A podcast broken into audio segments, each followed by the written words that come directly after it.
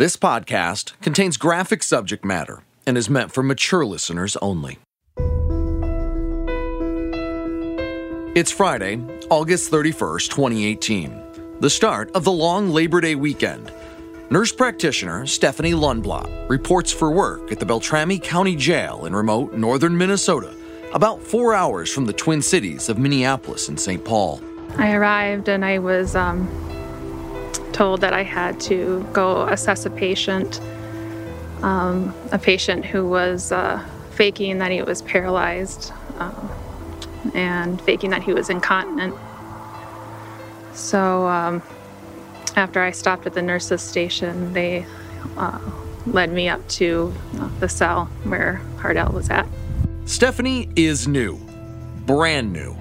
She started this job just three weeks ago and it's her very first day working alone for Mend Correctional Care, a private, for profit medical company with a contract to provide care for the inmates in the Beltrami jail and dozens of other jails across Minnesota and the upper Midwest. What did you find? What was your first impression when you went into that cell? When I went into that cell, um, I first was overwhelmed with just the stench of uh, urine um, and sweat. I'm AJ Lagoe, an investigative reporter for KARE 11, a TV station in Minneapolis, Minnesota. You're listening to Cruel and Unusual, Episode 2 The Whistleblower.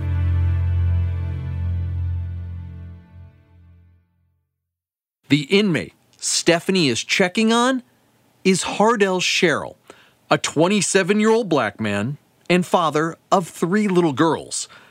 Jailers have told her he's been faking symptoms, including paralysis. They had told me he was uh, faking that he was uh, paralyzed and and even faking that he couldn't swallow.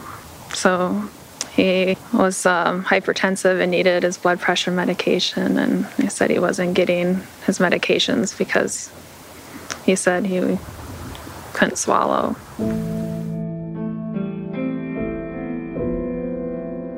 As Stephanie walks through the jail, towards the cell, she hears guards at the security desk mocking Hardel, laughing about his adult diapers. When you found him, he was just lying in his own filth? He was lying in his urine and his sweat, and he had a diaper on, but it hadn't been changed in probably at least a day or two. This is the first time Stephanie has publicly told this story. We're sitting in chairs outside her parents' home. Why are you talking with us today? Because I I want justice for Hardel. I want what happened to Hardel to never ever happen to anyone again. I can hear it in your voice that this has haunted you. Yes. Um, my time with Hardel was relatively brief, but when you see another human being suffering that way, it changes you. And that memory doesn't go away. Hearing someone pleading for their life and seeing someone so utterly powerless when the people who are in power are abusing their power. Thinking of his children, his family, his mother. They're now without a son, without a father. You know, he should be alive today. Stephanie tells me watching George Floyd die over a period of nine minutes, pinned beneath the knees of police officers who ignored his pleas for help. Please. I can't breathe.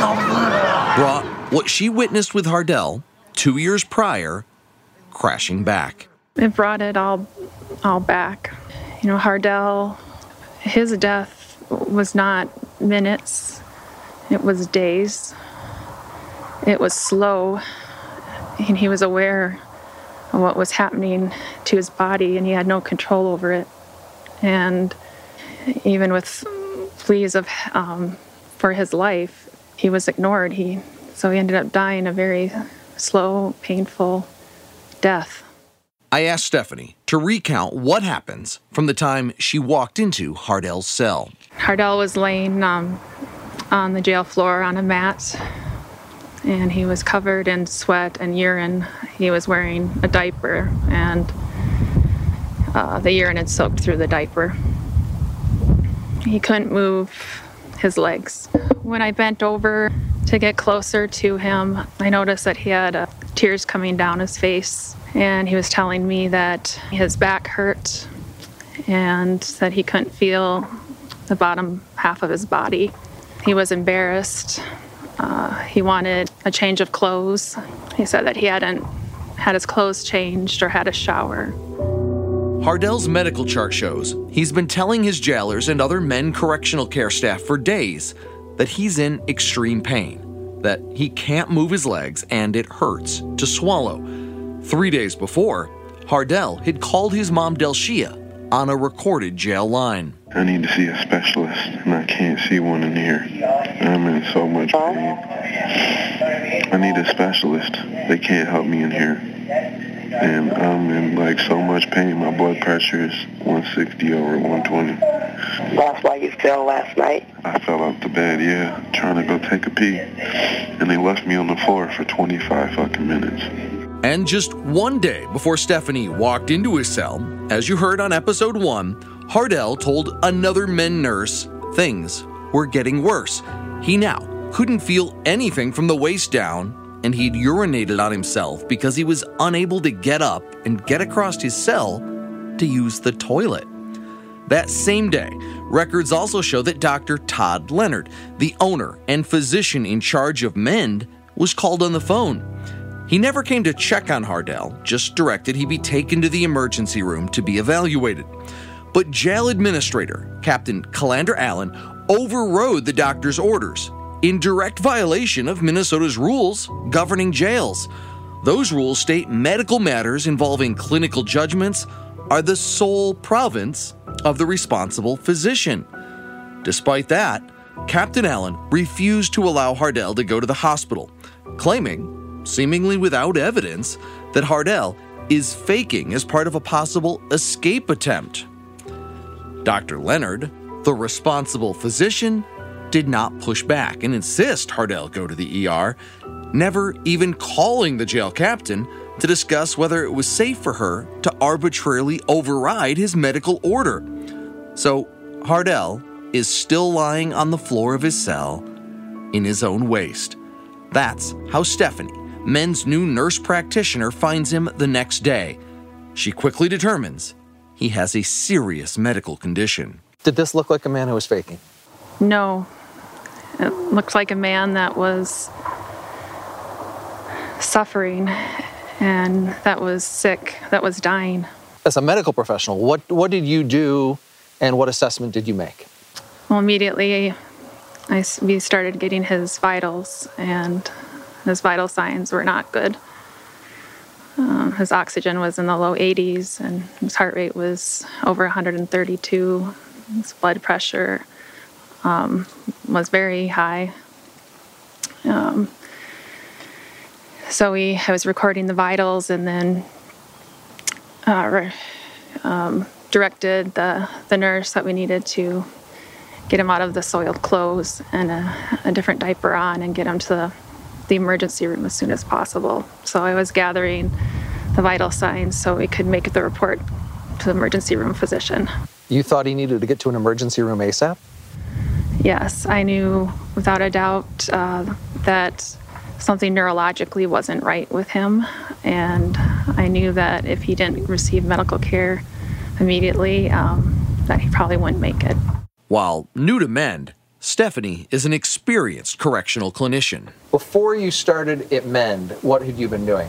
I spent two years working um, for the Federal Bureau of Prisons, uh, worked as a nurse practitioner in that system. You are not new to correctional health care. No, She says it's obvious to anyone with medical training that Hardel was not a man faking being sick as part of some wild attempt to escape from the jail. Was that even a remote possibility in the shape he was in? no, absolutely not. Could he have run away? No, Could he even stand up? he couldn't even stand up. He could barely talk. He could still cry.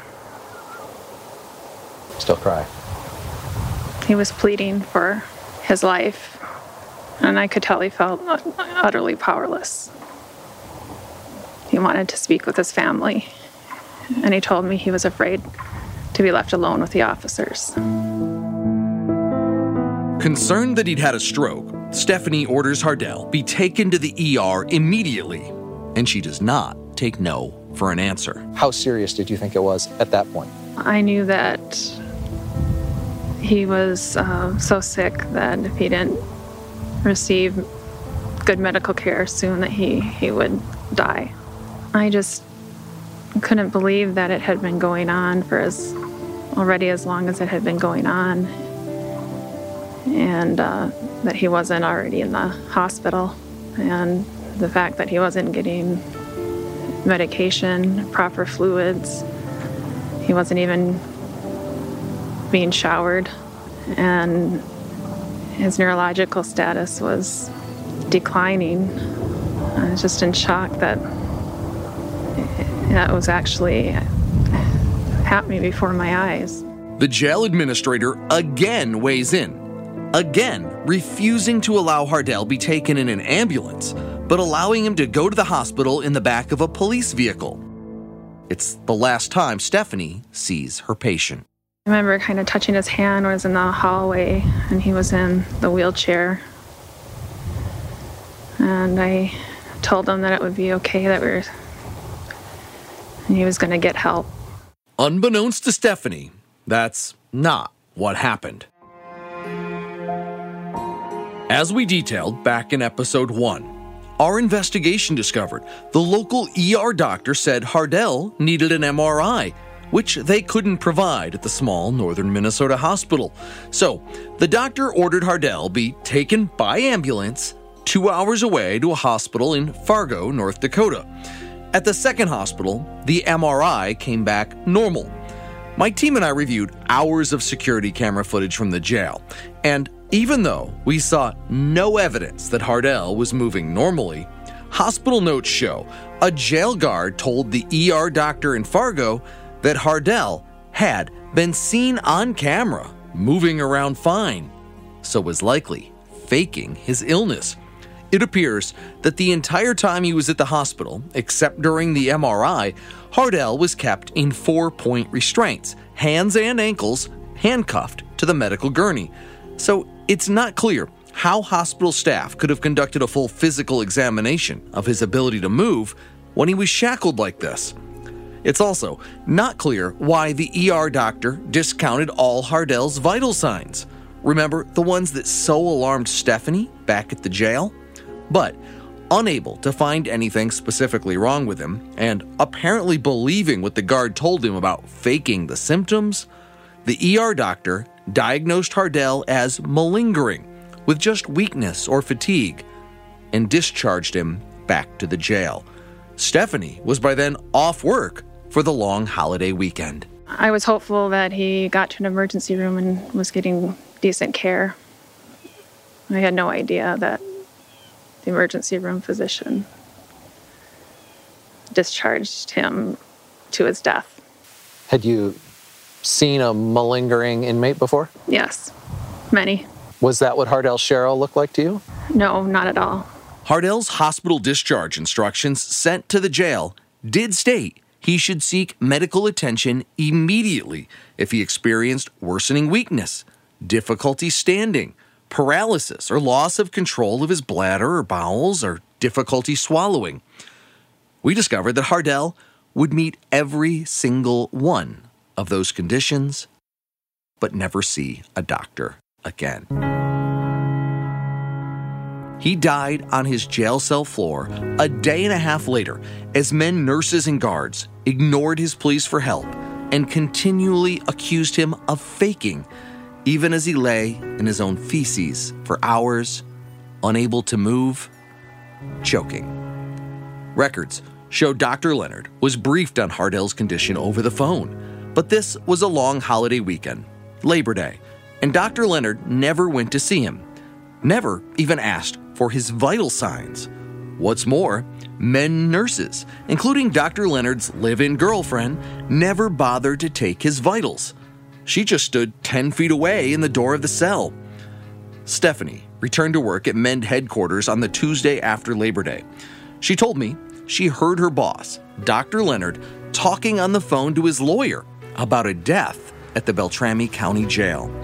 That's how she learned that Hardel is dead. What did Dr. Leonard say about how he thought Hardel had died? He thought it was possible that he had killed himself by putting a sock uh, down his throat. Um, there was talk of him giving himself a blood clot. In your opinion, was that even a remote possibility? No, he could barely open his mouth to really talk. Stephanie says when she voiced concerns about Hardel's care and what she'd witnessed, Dr. Leonard told her not to jump to conclusions because it could hurt his company. Was there any doubt in your mind that what you saw was wrong? No doubt. It felt evil. We treat animals that are in kennels better than he was being treated. Do you believe Hardel Sherrell could be alive today? Without a doubt. He would be alive today. He should be alive today. She says she was horrified. So horrified at what she describes as the neglect and incompetency of Mend medical staff and jail guards that she quit this new job she desperately needed. I felt like I had witnessed a murder, and I resigned immediately. Why did you think you'd witnessed a murder? Anyone could have seen that Hardel was sick and that he was dying. You didn't um, need to have a medical degree to know that. Anyone would have known that looking at Hardel. And the fact that there were multiple people in the medical profession that saw his vital signs, that saw his condition, and did not give him the help that he needed goes beyond negligence. You'd worked in a correctional setting. You said you worked for the federal government in prisons for two years. Had you ever seen anything like this? No. This wasn't standard practice in behind most bars? No. Here's where Stephanie goes from nurse practitioner to whistleblower. As medical professionals, we're trained that if we see abuse or neglect, that we report it. That's our duty. I immediately started documenting and started writing reports. I wrote reports to the Board of Medical Practice. I wrote a report to the Minnesota Board of Nursing, to the Department of Corrections, and also Ramsey Medical um, Examiner's Office. Um, I also left voice messages um, at the Department of Corrections. So, what happened to Stephanie's whistleblowing reports? That was a key question we wanted to answer as part of our investigation. Did you expect a response? Yes. I felt something that horrendous and unjust um, that I would have received a phone call or something. So no one called me back. Days turned to weeks, weeks to months, months to nearly two years. I started to be afraid that nothing would happen. Nothing was happening. Those whistleblowing reports Stephanie made had been, just like Hardel, buried. So Beltrami County was fully aware that they had a nurse saying neglig- negligent medical care was provided. Yes. I'm talking with Greg Croucher via Zoom. He lives in Colorado now, but he's a former inspector with the Minnesota Department of Corrections who was assigned to cover Beltrami County and the Hardel Sherrell case. Stephanie's complaint about negligent care of Hardel landed on his desk. Why was nothing done with the whistleblower complaint from the jail nurse alleging negligent care? Uh, so the whistleblower came um, report, if you want to call it that, came in as a complaint. So it got uh, uploaded into our statewide supervision system. I reviewed the letter. I talked to uh, the sheriff and the jail administrator at Beltrami County, who advised me that they were talking to the head of the contract medical provider to determine if it had any validity whatsoever. The head of the contract medical provider is Dr. Todd Leonard, the same person Stephanie filed the complaint about. The jail administrator, Captain Allen, is the person who violated state rules by not sending Hardel to the hospital in the first place. Greg Croucher says he doesn't know what happened next because he left the DOC to take a job out of state. So at the time that I left the DOC, which would have been more than a year ago, a little bit more than a year ago, that complaint letter, I did not close that out. That was still active, that was still being looked into. Um, from my understanding and recollection, by the sheriff and the jail administrator of Beltrami County with the head of the uh, Correctional. Internal DOC records reveal that after Greg Croucher left the DOC, an unknown person closed out Stephanie's complaint without the investigation even being completed. Effectively, what happened to Hardel was swept under the rug, buried. It likely would have stayed buried if not for Hardel's mom, Delshia Perry. Any medical professional would have been able to see if something was wrong with him. Delshia didn't know for a long time that someone in the jail tried to save her son. Just talking about Stephanie's compassion for Hardel and shared outrage over his treatment brings her to tears. And I thank God for her because if she had not written up those letters, I don't know how my case would have gone. But I thank In the months and years after Hardel's death, Delshia was relentless. It does not take two years to investigate what has happened. Two years is ridiculous. It's two years too long. So we are now demanding you release, you release those records now. She waged an uncompromising crusade for answers. And all I'm doing is fighting to get justice for my baby and for those in Beltrami County because my goal is to shut Beltrami County Jail down. If they're going to operate like that, they need to be shut down. Mend needs to be shut down if they are going to continue to do what they have done. Delshia hired Zorislav Leiderman, a scrappy civil rights attorney, to begin prying loose records and bring a federal lawsuit against the Beltrami County Jail and Mend Correctional Care.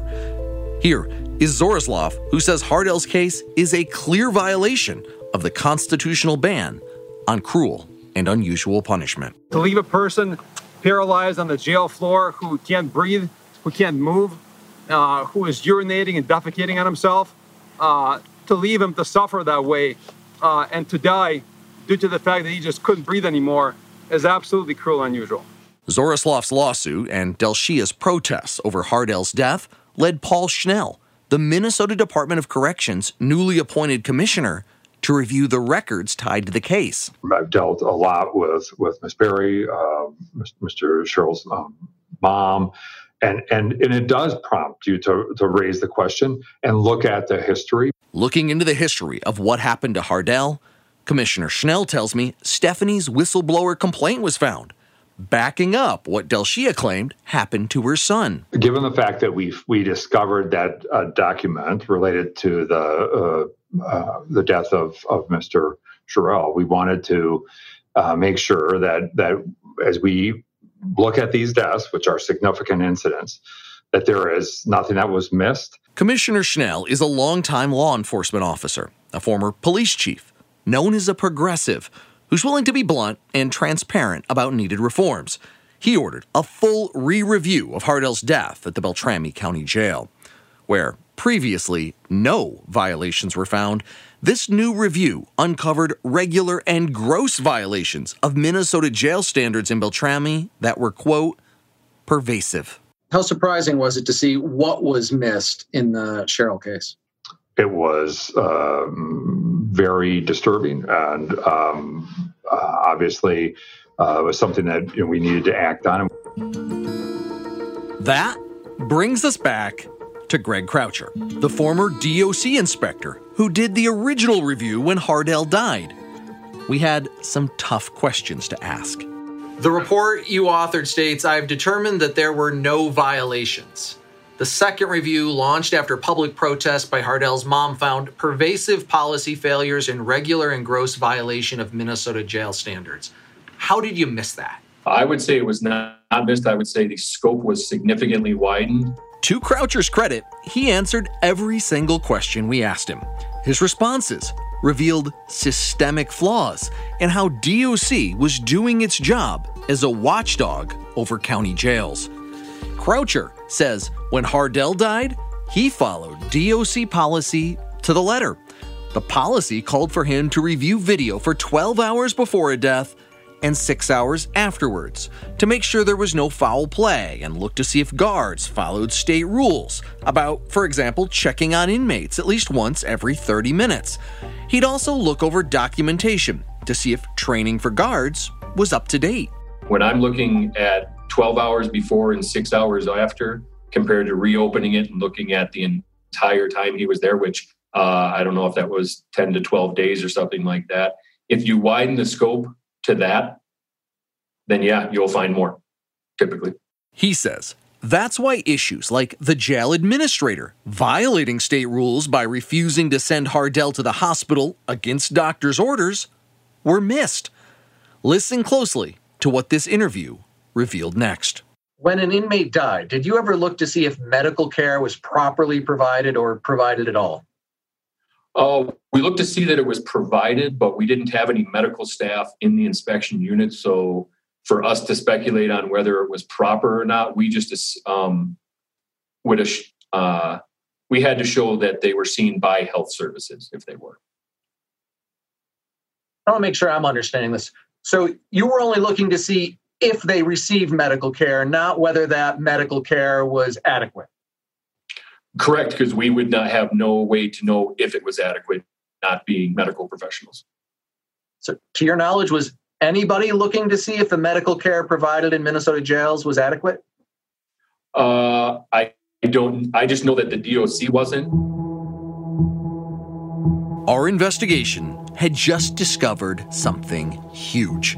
When a person incarcerated in a Minnesota jail dies from a medical issue, no one checks to see if the medical care they were given lives up to basic medical standards. Here's DOC Commissioner Paul Schnell again. The death of Mr. Sherrell was really a case that that raised the specter for me, and obviously I was deeply concerned uh, by what I saw um, in that case. Hardel's case would prove to be just the tip of the iceberg. His mom, Delshia, and her attorney, Zorislav Leiderman, began to hear from other families with revelations that started to unmask a disturbing pattern at the Beltrami County Jail. When's enough enough? How many more people have to die? Because there was another death, you know, right after Hardel. And that was also a medical, a suspicious medical death as well. But that could have been avoided if people had been listening to me, because I've been out for the last two years that I've been telling people what is going on in Beltrami County Jail with Mend and their medical staff and the correctional officers. What is going on? Coming up on Cruel and Unusual, Episode 3, a dead inmate sends his family a message from the grave. We found the note that he wrote. The note reads if I die, sue the shit out of Beltrami jail. At what point did he know or think that he was going to die and nobody was going to be there with him or help him? What our investigation uncovers leaves medical professionals enraged. I wouldn't treat my worst enemy this way. I'm AJ Lagoe. A special thanks to our investigative team, producers Brandon Stahl, Steve Eckert, and Gary Knox.